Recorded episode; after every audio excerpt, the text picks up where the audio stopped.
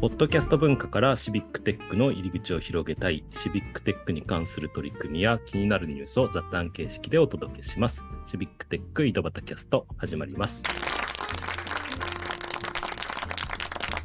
はい、今日も岐阜の石井と埼玉の歌と、川崎の又が、お届けしますということで、今日もゲストに来てもらってます。プロジェクトインクルーシブのお白鳥さんです。よろしくお願いします。よろしくお願いします。はーい。前回は熱い気持ちでいろんなところで プレゼンをした。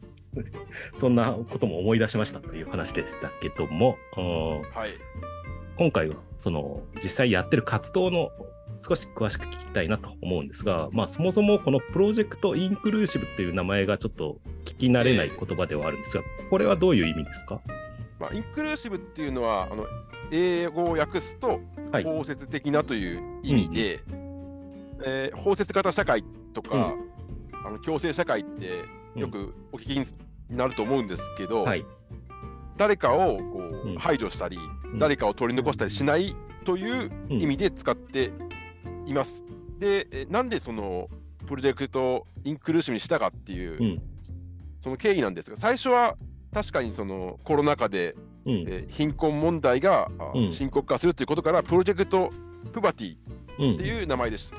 うん。うん。で、それ自体はすごく意味もあることだと思ったんですけれど、うん。活動していくうちに、実は、そそれってお金がない人だけの問題じゃなくて、はい。まあ、あらゆる人がまあ関わっていく問題。例えば、うん。うん。そのいつ人間は、あうん仕事がなくなるかもわかんないし、はいい、つ健康を害してうん。働けなくなるかもわからないし、うん。そして何より、えー手を貸す気にかけるっていうことを、うん。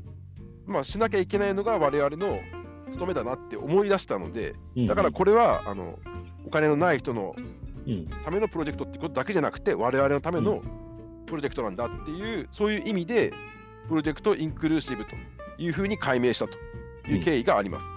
なるほど。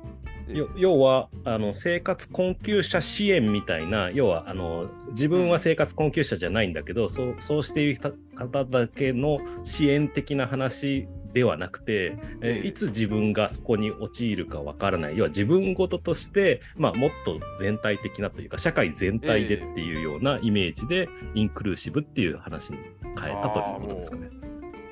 素晴らしい表現ですね。もう素晴らしい解説だなと思いました。いやいやいやいやあの、私そういうなんかこう、うまい解説できなかったんですけど、はい結局我々が大事にしてる概念で、はい。あの、私が作った言葉ではあるんですけど、その防給っていううん。言葉があって、そのはい給っていうのは、まあ、貧窮とか、はい困窮とか、で困って行き詰まるっていうような意味合いで使ってるんですけども、うん。それを防ぐ。で、防給って何かっていうと、自分とか大切な人を生活困窮から守れるようになる。まあそういうことだだと思うんうんですね。うんで、それって、え本当はみんなに必要なんだけれど、うん。うん。今、あの私も一応教育業界にいますけれど、うん。子供に教えることないと思います。なるほど。防災は教えてますよ。その避難訓練してますし。で、その今でも私は、えー地震が起きたらうんうん。机の下に隠れろと思ってるんですけども、あと窓から離れろとかうんうんうんうん。あるんだけれど、でもいざその自分の例えば親がですね、うんうん。えーお金がなくなったとか、なんかこうんう病気になった、はい。どうしようって時にうんうん。思いつくものがうん何もなかったんですよ、私自身。うんうんでそれっていろんなパターンがあるんだけども、うんうん。あらゆるパターンに対して、そんなに、えー詳しくなかったんです、自分自身が。うん。それ自結構、まあ、ショックというか、はい。何にも分かってないなっていう自分自身が。うんうん。で、それって本当はあの調べればなんか出てくるかなって思ったんですけど、うん。えー自分や大切な人をうん。生活困窮から守る方法って、探してもなかなか出てこないんですよ。なるほううん。ん、じゃあもう自分が作るしかないと。アプリも、うん。まあ、確かにあるけども、うん。その例えば支援制度を検索するアプリっていうのは、世の中にありますけども、うん。なんていうか、広く使われていないんじゃないかという思いもあって、なるそのアプリと教育プログラムを組み合わせたまあ、防球訓練といううんうん。まあ短短時間のですね、あのトレーニングプログラムをプロジェクトインクルーシブで過去に作っていましたし、うんこれからもやっていこうと思ってます。なるほど。防災訓練ならぬ、うん要は、ええあの災害が起こった時どこに避難しますかとかそういう話も、はよくやってるけど、じゃあね。お金がなくなった時もしくはあの自分が病気になって働けなくなった時どうしますかみたいな問いがあってそれに対してなんかこう じゃあその自分に使える支援制度だとかじゃあそうなった時実際どうするんだみたいな話を考えるっていうことなんですかね。まさにあの新聞記事とかでご覧になるかもしれないんですけど、うんなんか一番ショッキングだったのは、あの生活に困って苦しい苦しいって言ってるお母さんを息子さんが殺してしまったと。はい。でその方々は生活保護のことを知らなかったと。うんうんそういう報道があったんですけども、もし知ってたらうん。うん。保護されて助かったかもしれないと。なるほど。それってすごく残念なことですよね。うんうんうん命の問題だし。でそういうことをなんとかできないかなと思って、えーまあ、活動をしていると。でもちろん、全然そのアプリ1個で解決するような、うんうん。例の、なんていう深くないというか、簡単な問題じゃ全くないんですけど、いはい。ろんな方々と、まあ、話したり、うん。の現場の担当者の人とか、NPO の人とかと話しながら、どうやったらできるかなっていうのを練り上げている最中っうんて。感じですね。なるほど。ちなみに最近のトピックスで言うと、どんなことがあるんですか、そのアプリの話。うんありますね。あの、うん都知事杯オープンデッドハッカソンっていう、はい。すごく大きなハッカソンにうん。出ました。でそれはコンペ形式になってて、うん。まあ、ファーストステージとファイナルステージからなってるんですけども、えーちょうどこの前、えーファーストステージが終わったところで、うん。えー18チームだったかな、18チームしかファイナルステージに進めないというものです。で、一応我々はその18チームに残ったので、はい。次のファイナルステージを戦う権利を得ています。おめでとうございます。ありがとうございます。はい。あの、土地支配は、この番組でも何回か取り上げられてるんですけど、はい。いや、なかなリスナーの皆かさんはもう重々知っている。知ってるかも。っていうすいませんでした。感 じ解説したいえいえいえ、あの、だ大大丈夫です。いえいえ、あの、ね、あの、70チーム出て、えーね、その中の18チームに残ったということなんで、ちなみにどんなサービスですか？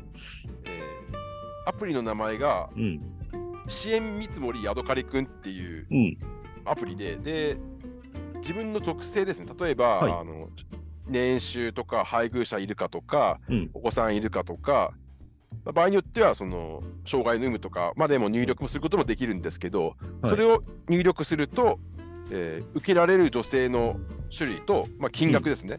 うん。でこの、えー例えばこの金額1万5000円みたいなものが、えー算出されるシミュレーターが、まあ、あのコアのサービスでうん、で、それにたどり着くための LINE ボットも実装されています。で、LINE ボットで、えー私に合ったサービス探したいって答えると、そのシミュレーターにつながるっていう仕組みになっています。LINE ボットっていうと、あの、アアプリの LINE を使って、そうですね。えーこう、なんまあか問い合わせすると答えてくれるようなチャットみたいに、うん例えば質問投げると、まあ、AI があの回答してくれるっていうタイプの、うん。AI も使ってるんですね。えー使ってますね。ええすごい。で、ヤドカリって結構、その、なんでヤドカリくんっていつも言われるんですけども、あのーイソギンチャクと共生してるっていうことが、うんうんまあ、あの学校の教科書にも実は載ってて、はい。だからその、共生社会を作ってくれる、まあその神話的な、それに神話的な、うんまあ、あの生き物という意味で、まあ象徴だったと思ってますんで、なるほど。共生社会の象徴として、ヤドカリくんとつけました。面白そうなサービスですね。そうですね太田さんとかどうどうですか？この辺。なんかその簡単モードと詳しく計算モードがあって、うん。あ、本当だ。